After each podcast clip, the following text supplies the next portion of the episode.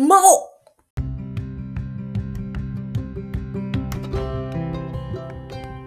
はい。こんにちは。ビンチョチャンス。激励マダムの魔王です。ということで、相変わらず今日もですね、あの、なぎちゃんが隣で寝ているので、ちょっと静かめの声でやっていきたいと思います。ということでですね、ちょっと最初に余談なんですけど、昨日よ、あの、離乳食やったんですよ、一発目。めっちゃ失敗しましたね。なんかですね、離乳食ってちっちゃい、あの、器で作ろうとしたらですね、焦げちゃってマジかと思って、ちょっと作り直しとかしたりしてですね。まあ、あの食べてくれるかどうか的な失敗じゃなくてですね、あの離乳食の10倍がゆを失敗、作るのを第一弾を失敗したっていう話でしたね。まあ、結果的には3口ね、食べてくれたので、その後泣いちゃいましたけど、まあまあまあ、第1日目、初日としては良かったんじゃないかなと思ってますが、いや、今日もね、この後あげるんですけど、ワクワクですね。というわけでですね、昨日はちょっとあの突発的な話でしたけど、今日はですね、前々回か言っていた、あの誰よ誰かを傷つけることは言わないっていうことは実現できない理由は聞き手にあるからっていう話をですね、ちょっとしたいなと思ってます。えー、そうですね、私もですね、すごい気にするんですよ、これ。誰かを傷つけることを言わない。でも、それをそう気にすると同時に、それは実現は難しいってことも分かってるんですよ。なぜならですね、この理由、理由が聞き手にある。つまり、自分は喋り手。で、相手が聞き手ですよね。で、相手を傷つけたくないわけじゃないですか。ところがですね、相手が何で傷つくかがわかんないんですよ。これ厄介なんですけど、あの、自分、私もね、自分自身もそうなんですよ。トラウマになってたり、嫌だなとかいう記憶がある表現とかセリフってあるじゃないですか。でもそれって表面化されてるものではないので、その人の心の中と過去の記憶の中にしかないわけじゃないですか。で、そのフレーズを出した時に初めてふってその人にとって打ってくるっていうものなので、言葉ってすごい難しいんですけど、めちゃめちゃひどい鋭利な刃物のつもりない言葉でも、その相手をね、めちゃくちゃ傷つけるっていうことがあるわけですよ。で、これはもう本当に避けられないんですよ。まあまあ表面化されてないからっていうですね。で、一般的に言う、その、あの、さ、あの、相手を傷つけないっていうセリフはもちろんそれはそれで、ね、あの配慮だと思って大事なんですけど、そこにプラスで自分の大事な人ですね、特に自分の周りで大切にしたい人に対しては、地雷に自分の発言がなってるかもしれないっていうリスクはどこまで、どこまで行ってもあるっていうことをですね、もう暮らしの中で当たり前として思っておかなきゃいけない。覚悟しておかなきゃいけない。これは発信、発信する側ですね、の覚悟だなと思うんですよね。私も今回のこの、あの、音声取り始めて、なんていうんですかね。これ、私のこの表現の仕方が、例えば人によっては、その途中で笑いとかを挟んだ時の笑いが、なんか、あ、あざ笑われ、あざ笑われているかのかように感じるっていう人もいるかもしれないし、まあ、そんなつもり一切ないんですよ。一切なくて、私はとにかく、あの、自分の楽しいと思ってる話で、それは誰かをネタにしてるつもりではない話が私は好きなので、そういうシチュエーションとか、そういうね、ものだったら面白いなって思うことに対して楽しく話してるつもりだけど、自分でそのつもりでも、相手から取ったら全然違うっていう風に取られるっていう可能性があるじゃないですか。なのでもう私もですね、あのそれを覚悟して、でも、あの、とにかくですね、だから自分が今回この発信をするときに、あの、心に決めてるのは、あの、私のお客様の中でも、めちゃくちゃ、なんというんですかね、深く関わらせていただいてる方3人いるんですけど、その3人が怒らない。怒らないと変だな。その3人の地雷だけは絶対踏みたくないっていうテーマでやってますね。もう本当に不特定数、不特言えない、不特定多数の方に聞いていただけるっていうのがですね、ネットの凄さなんでですね、どこで誰に何の地雷をですね、撒いてるかなんてわかんないわけですよ。ただし、それを、あの、撒いてしまう可能性があることは私ももう、いや、覚悟してますね。もうそれしないと進められないなと思って。なんか、うん、なんかじ、なんかこう、ネットの社会って、尖る人がですね、結構目立ちやすいじゃないですか。それっていろんな意味でその尖る人の発言をどう捉えるか側に実は問題があるなと思って、それも尖るって言っても本には尖ってるつもりなかったりするんですよ。あの、いい例が堀江貴文さん、堀江門ですね。堀江門って、やっぱ今でもメディアは結構賑わしてると思うんですけど、あの方の半分ぐらいの発言って、まあまあ、半分はね、多分エプチ炎上とか狙ってるっていうマーケティング的な発想があるっていう方らしいんですけどね。まあ実際そうなんだなっていうのはすごい思うんですけど、それ以外でも、あの、まだですね、今私の世代でもいると思うんですよね。ホリエモンイコールなんか、あの、ネオヒルズ族的な、あの、お金、お金な人みたいなイメージの方がいらっしゃると思うんですけど、それに対してですね、ホリエモンがとあるあの YouTube の番組とか、まあ YouTube って何回も言ってるの別の番組。あの、それは聞き手側がそう思ってるだけで、俺はそんなことは思って言ってるわけじゃないってずっと言ってて、あそれだなと思って、私もそうなんですよね。いろんなところでいろんな誤解を受けたことがあって、なんでその誤解が生じるのかなと思ったんですけど、もう制御できないんですよ。制御できない相手側の中にある、なんていうんですか、あの、自分が非だと思ってるポイント。なんですよね。だからその、ホリエモンはお金の人でしょっていうのは、ホリエモンを羨ましく思うお金に対する執着がある人が見たときにホリエモンはお金の人っていうふうに見るんだな、発言をそう聞くんだなっていう感じなんですよね。なので、あの、その人がどう捉えるかはその人の心の鏡であって、その喋ってる本人を理解しているとはちょっと別の話になるんですね。これってまあどんな時にも一緒なんですけど、結局自分がどう捉えるかですから。っていう問題があるので、例えば人とコミュニケーションする時でも、誰も傷つけ、相手も傷、あいつは傷つけたくないって思って喋っていても、相手が傷つく場合があるっていうのはコミュニケーションの中でですね、もう当然の大前提になっちゃう。特にネットで誰かに何かを配信するなら、特にそれは強くなる。っていうリスクはもう抑えて、まあ抑えて覚悟するのが一番早いなと思ってます。じゃあ、何もできないわけ、それ覚悟するだけしかないわけって思うと思うんですけど、一応4つですね、方策はあります。方策というか、対策というか、こういう心構えしながらやっていったらいいんじゃないかなと私が自分で思っていることです。1つ目、えー、自分らしくですね。自分らしくっていうのは表現としてはあの単純なんですけど、具体的には思ってないことは言わなくていいってことですね。思ってないことは言わなくていい。で、逆に自分が信じているところは言った方がいい。自分がこうだと思ってるっていう確信がちゃんとあることは口に出した方がいいし、思ってないことは言わない方がいい。で、思ってるかどうかわかんない。わかんないことは考えたこともなかったっていうわかんない状態を自分で表現した方がいいなって思ってます。なんかこう、うん、その流れってあるじゃないですか。会話の流れ。で、私が二十歳の、20代の頃に、その世界を旅行を旅した時につくづく思ったのが、やっぱり合わせる文化がですね、強く、なんていうか自分の中に浸透しちゃってるんですよね。日本人多分。なので、相手がこう言ったらそうだよねっていう共感性の会話の仕方しか知らないんですよ。だから、そう、そうじゃないよっていう反論的な会話の練習してないんですよ、日常の中で。なので、その反論的な日常のなんか表現って出てこないし、やれないし、やろうとしたらなんかうって自分の中でいつもにないことするから違和感になっちゃうんですね。ただ、そんな自分にまずは気づいて、でそれが気づけたら、まずわかんないことは、ああ、考えたこともなかったってだけ言えばいいんですよね。相手にそうだよねとか言うんじゃなくて、あ、考えたこともなかったって切り返す。これがまあ自分らしくだと思ってます。で、二つ目。あとはですね、次、人に合わせてしまう考えを持ってないことですね。に対して、その、どうしても考えたこともなかったって言えそうになかったら、沈黙するですね。私もですね、あの、なん、なんて言ったらいいのかな。自分がちょっと緊張してしまってる時とかは、やっぱり、その、その時に、その緊張する状態の方が優先されてしまって、頭が回ってなかったとか結構あったんですよ、20代。30代はね、結構肝が座ってきたので、誰と喋ってても普通になっていましたけど、20代の時はやっぱりその、ピンってなんか自分の中で張り詰めちゃって、思ってないことでもですね、笑顔でそうですよねとかいう風になっちゃうってたんですね。で、それをしちゃうと結局、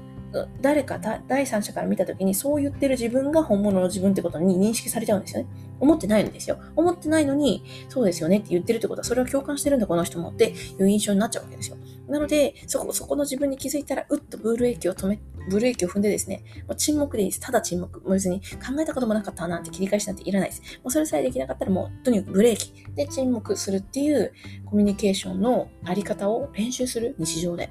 これがすごい大事だなと思います。私が20代で自分自身の軸をしっかり作れた理由の一つはここだと思いますね。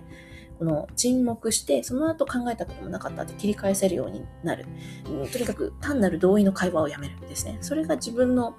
軸を作る一歩になってたなと思いますね。で、次に3つ目。3つ目は、えっと、なえっと、大事な人とは関わり続けるですね。例えば、相手がなんか様子が途中の話してた途中から変わったなってなったとするじゃないですか。そしたら確実に自分が何か言っちゃって、その相手の中の何かを踏んじゃったんだとは思うんですね。その可能性は結構あるじゃないですか。で、そうなった時に、もうね、あの自分の大事な人だったら関わり続けるしかないなっていうのが結論ですね。関わり続けると、その人の話、いろんな話を聞くにつれて、なんか後から紐解けてくるんですよね。ああ、あの時の反応はこれかっていう。その機会に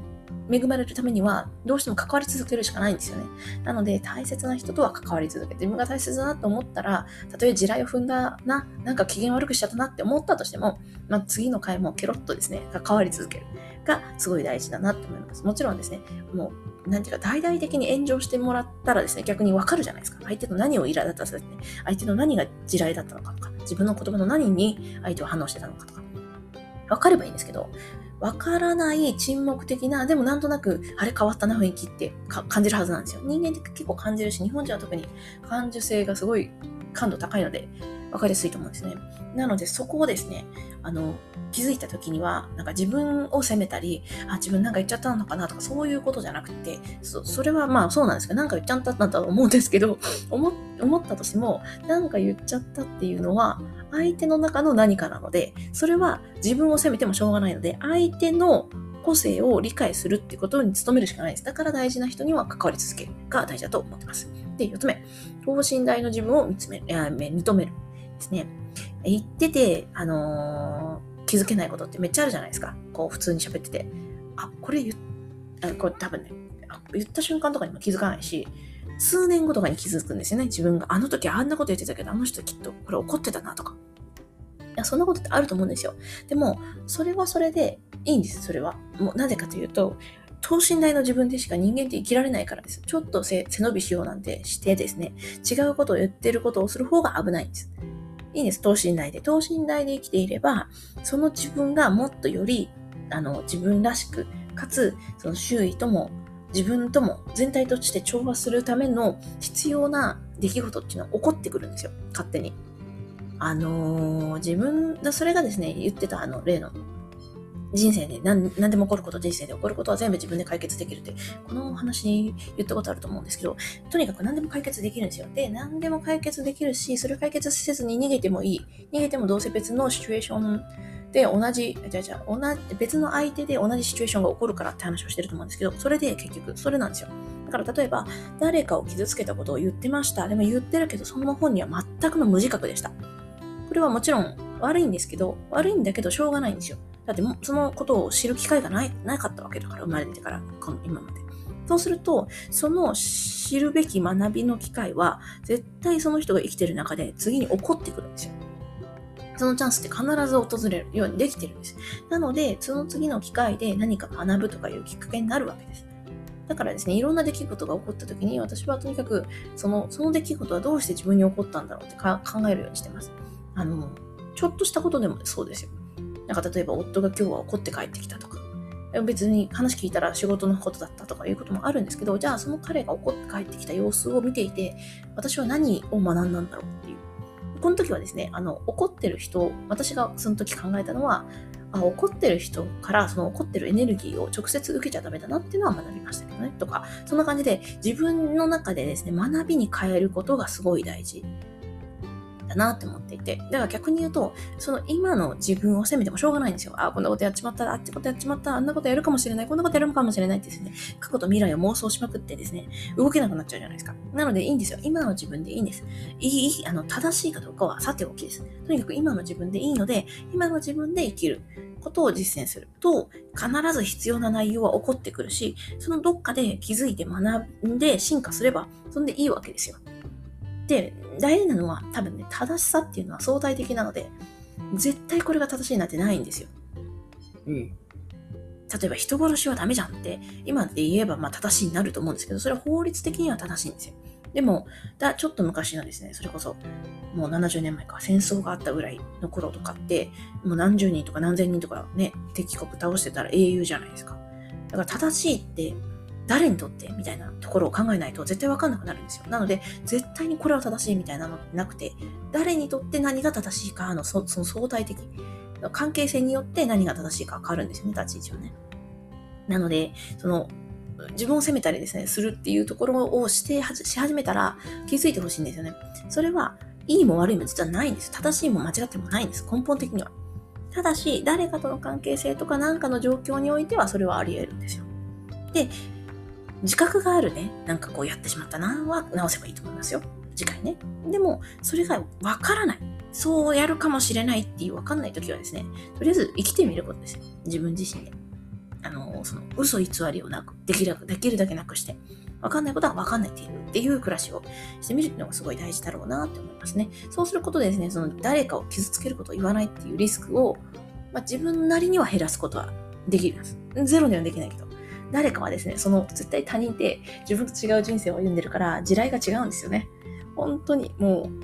う。で、とある時に、ま、親しい方とだったら、こう関わってるうちに、ああ、あの時の意味はそういう意味だったんだって言って、自分の中で自己紹介でされたりする場合もあるし。っていうのがあるので、誰かを傷つけることを言わないっていうのを絶対実現しようっていうのは無理です。なぜなら相手の中の地雷は自分では気づけないから。ただし、その自分らしく生きていくっていう、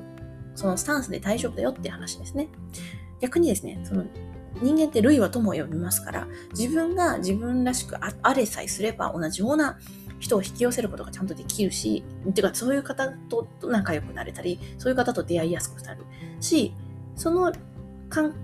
境が嫌だなと思ったら、そこから自分はまだ伸びるチャンスがあるってことなんですよ。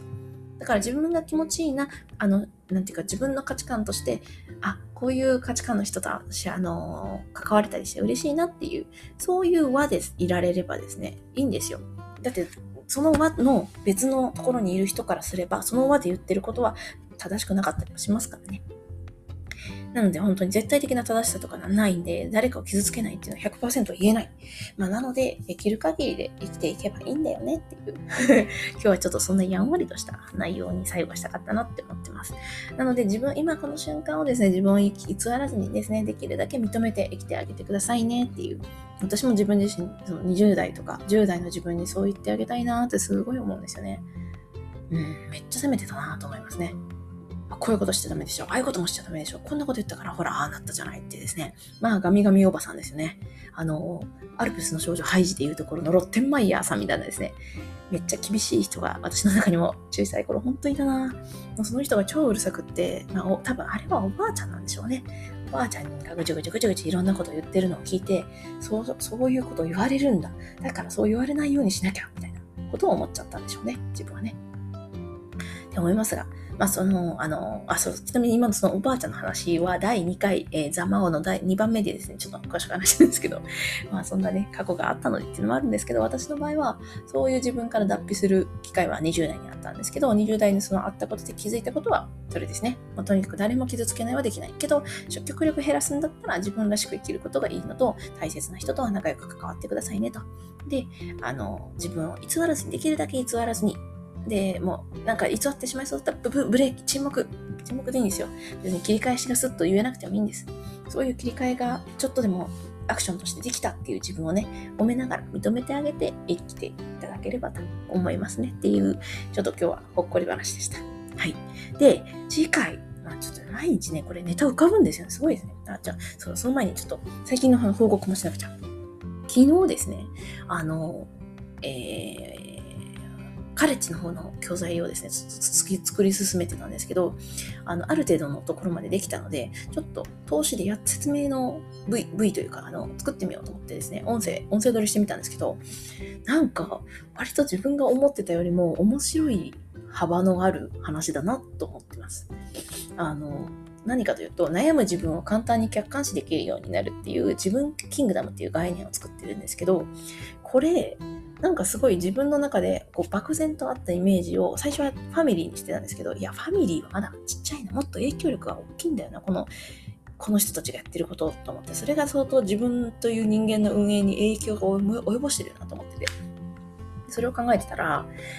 いいことですね、結構ひらめいてるみたいで、あの、例えば意志がないっていう風に責められたりとか、あなた感情的だよねとか、そう言われるじゃないですか。それって一体自分の何がどうなってるからそうなってるんだろうとか、いうところを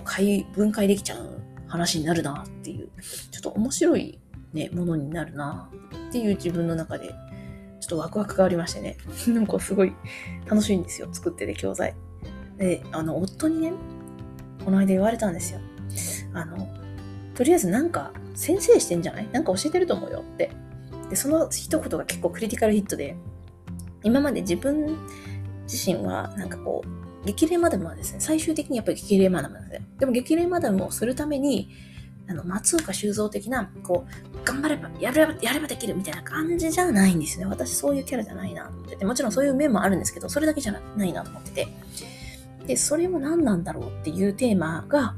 分かってなかったんですけど、で、そのことを言われて初めて、あ、そうか、教えるっていう要素だと思ったんですよ。私教えて、その自分が思ってる知識とかノウハウとかを教えて、それを含めて、だからこっちだよ、頑張っていけるいけるってやるのが好きなんですよ。そうそうそう、そうだとかって思って。でそういうのでどんどん自分、あの、できれマダムっていう表現をね、つけた時の、なんか自分に ナイスナイスとかちょっと思ったんですけど、あちなみに激励マダムは、あの、友達がくれたんですよ。マダムっていう表現。で、そこになんかつけたらいいじゃんって言って。最初おしゃべりマダムだったんですよね。でもおしゃべりマダムって検索してみたらなんか なんだっけな、あの、一つのチャットかなんかが出てきて あ、これいけ、いけ、いけ、いけんやつやねっていう話をしてて。で、最終的に、ああ、私応援とか、声援とか最終的にはその人の背中を押したいっていうのはすごいあるなっていうのがあったので、あ、激励マダムだってひらめいたんですけどね。まあそんなニックネームの由来もあったりしいので、いや、その友達もですね、すごいいろんな話をするんですけど、あ、ちょっと余談ですけどね、その友達と私っていうので関係するならば、さっきの話すごい似てるんですよ。その友達もね、結構繊細、センセンセンシティブなんですよ。結構繊細。私と同じくで、私もですね、結構この、なんか人を傷つけてるかもとか、そういうところには敏感なんですよ。ただ、そう敏感なくせにキャラ濃いんですよ。そうそう。で、あの、私の周りって、賢い方、学歴的に賢い方もいれば、そうじゃない方もいて、別にそこって多分どうでもいいんですよ、私にとっては。それよりも、そういう人たち、いろんな人たちに共通してるもの何かなってずっと考えてたんですけど、礼儀正しいことですね。礼儀正しいことの意味は何かっていうと、ここですよね。誰かを傷つけてることを言わないかっていうところに対して気にしてる方。そういうのを気にしてる方が私の周りには多いなと思います。だからすごい幸せなんだなと思う。配慮がない、あの、なんて言うんですかね、友達っていいんだけど、もうななんていうか、本当に疲れる時があって、なんか振り回されてる感ですよね。でも、そういう配慮がある子だと、違うんですよね。なんか、突然電話するんですよ。私、そういう、その友達にも。突然は電話するんだけど、出なかったらいいやと思ってるし、あごめんね、ごめんね、みたいな感じで言ったらそれだけでいいみたいな感じの関係なんですよ。ただ、本当に無理して付き合ってる人だと、なんかそもそも突然の電話もできないし、電話した後に出なかった時に、何だったのかなってすごいそわそわされる気遣いもちょっと違うんですよね。そういうのは気遣いって言っても、なんて言うんですかね。めっちゃ気を使う気遣いなんですよ。そうじゃなくって、こう、ざっくりいける感じ。ざっくりいけるけど、そのなざっくりの中に配慮があるよねっていう。まあだからみんなまんまで生きてるんだろうなと思いますね、私の周りはね。で、お客様でですね、その3人大事なお客様がいるって言ったと思うんですけど、そのお客様方も最初はですね、配慮はめちゃくちゃあったんだけど、うん、どちらかというとこう、内気だったんですよね。自分っていう存在にまだ確信というか自信というか、ないみたいな不安定な感じだったんですね。それが、こう関わっていくうちに、多分私の生き方が映っちゃったんですよね。自分でいいんだみたいな 感じのことを思い始め、それプラス今までのその配慮ある、あの、大事にしたい。誰かを傷つけたりとか、そういうことはしたくないよっていうための配慮ですね。礼儀正しさみたいなところを持って、持ち合わせて、両方持ち合わせて生きてるから、やっぱり今、直接また、時々ね、あの、ずっとかかってるようなタイプでもないんですよ、私。っていうか、私の周り、そう、それもそうなんですよ。例えば友達とかでも、みんな、なんか、こう、たまに、ふって連絡するんですけど、その時になんか変わってないんですよ。かつ、その時に会話する内容が、現在以降未来についてなんですよ。過去の話ももちろんこんなことがあったようはするんですけど、哀愁的な、懐かしかったね、あの時よかったねとか、そんな話をする時は一切なくて、だから、関係が続けられるんだなって思いましたね。そう。だからなんか友達いない人とか、あの、うーん、なんか友達関係微妙だと思ってる人って多分そこなんですよ。未来、自分の現在以降、以降、未来について自分をさらけ出して話できる相手かってなった時に違うからなんて思いますね。遠慮なく話せるかどうかって。私それが結構いるんですよ。そうできる相手が。だからそれが恵まれてラッキーっていうか自分が幸せって感じで生きられてるコツだなと思いました。で、そのコツを学んだ後におあのお客様から言われて気づいたことなんですけど、人間って自分のことを本当に深くたった一人でいいから分かってくれさえする人がいて、かつその人を自分が尊敬できればめっちゃ強く生きていけらいけますねって、何かあったらその人に話せばいいしって思えるからって言ってたんですよ。ああ、そうだと、それすごい思いましたね。なんか多分友達がいないってことに劣等感を持ってる方はいらっしゃるかもしれないですけど、私も昔はあったんで。でも、そう、それね、多分、友達がいないことよりも、自分が尊敬できる相手の中で、かつその人が自分を理解してくれるっていう、いいアンバランス関係を持ちたいっていう願望があるんじゃないかなと思うんですよね。で、実際にそれって本質的にやっぱりそうだと思うんですよ。どんな人でも。だからさっきのお客様がそういうふうに言ってくれたんだろうなとも思うし。なので私はですね、激励マダム的なことをやっぱりやりたいんですよね。誰かにとっては自分のその生き様が役に立つかもしれないって思う。それが強いなと思ってて。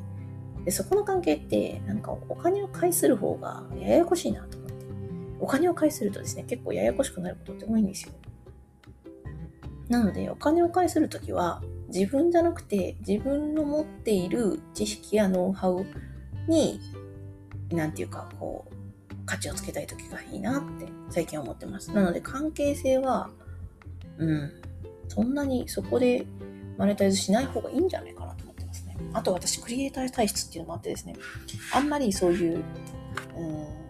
何か01を生み出せる人っていうのは、その1から1を100に広げてっていう、なんていうか商売的なことを同時にやるのって難しいんですよ。唯一それがすごいできてるなって思う、すごいなと思う人は、あの、キングコングの西野さんですけど、最近ね、ネットで大流行りの、だなと思うんですけど、いや、あの方、うんね、ほんとすごいなと思いますけど、でもその彼でさえ経営手放してますよね。経営権、社長権を手放して、クリエイター側に移ってるじゃないですか。やっぱそうなんですよ。自分で01の新しいものを作りながら、かつそれを広めていくっていう活動をするってマジできついんですよ。いや、でもそれでもあの方は知ってる方だなと思いますけどね、すごく。ね、私は01でやりたいので ややこしいことちょっとね、あんまり考えすぎない方がいいなと思ってて。だからっていうのはあってですね、こんな感じのマイルドな もうざっくばらんに何でも話すっていう番組を作ってしまったわけですがいや、でもね、本当にこの自分キングダムは面白いなと思いましたね。うん。この多くの話、ちょっとぜひ楽しみにしてください。あの、えっと、王様と女王様と王子様2人と王女様がいる5人家族なんですけど、この家族の関係性やばいですよ。学んだら本当に意志がないってどういうことなのとか、自分はどうして意志がない人間だって言われるんだろうとか、意志を持つにはどうすりゃいいんだろうとか、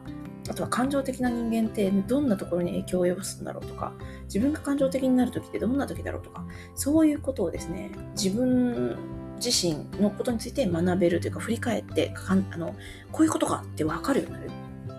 自分探求みたいなものですよね。一種の自分探求だと思うんですよ。ということができるようになるなと思って、すごい楽しいな、これ、と、ちょっと作りながら思ってます。ああ、やばい。また余談喋りすぎて、またこんな時間ですね。さあ、というわけで、今回終わらせていこうと思うんですけど、私、次回予告しましたっけ？えっ、ー、とですね、次回はですね、愛する、愛するについてやるんですけど、そう、明日。明日はですね、どうしてもこれも、これもまた今日言いたいなとひらめいたんですけど、あの、こんなに尽くして愛してるのにっていう表現ですね、これ間違ってるんですよ。愛してる、それ愛してるじゃないじゃないって。愛するイコール尽くすだと思ってる方が結構多いのかなと思っていて、これ私があの自己愛術であのカレッジの教材にしたいテーマの一つなんですけど、愛してることはですね、尽くすこととはちょっと違うんですよね。まあ、尽くしてもいいんですけど、それよりもっと大事なことを忘れてませんかっていうところがあって、これをですね、間違ってると生きるのが辛いと思うんですね。ぜひちょっとそこをご紹介したいと思います。というわけで、ちょっとまたね、こんな時間です。長い、長い長い話ね、雑談ですが、最後まで聞いていただきましてありがとうございました。というわけで、激励マダムのままでした。また明日。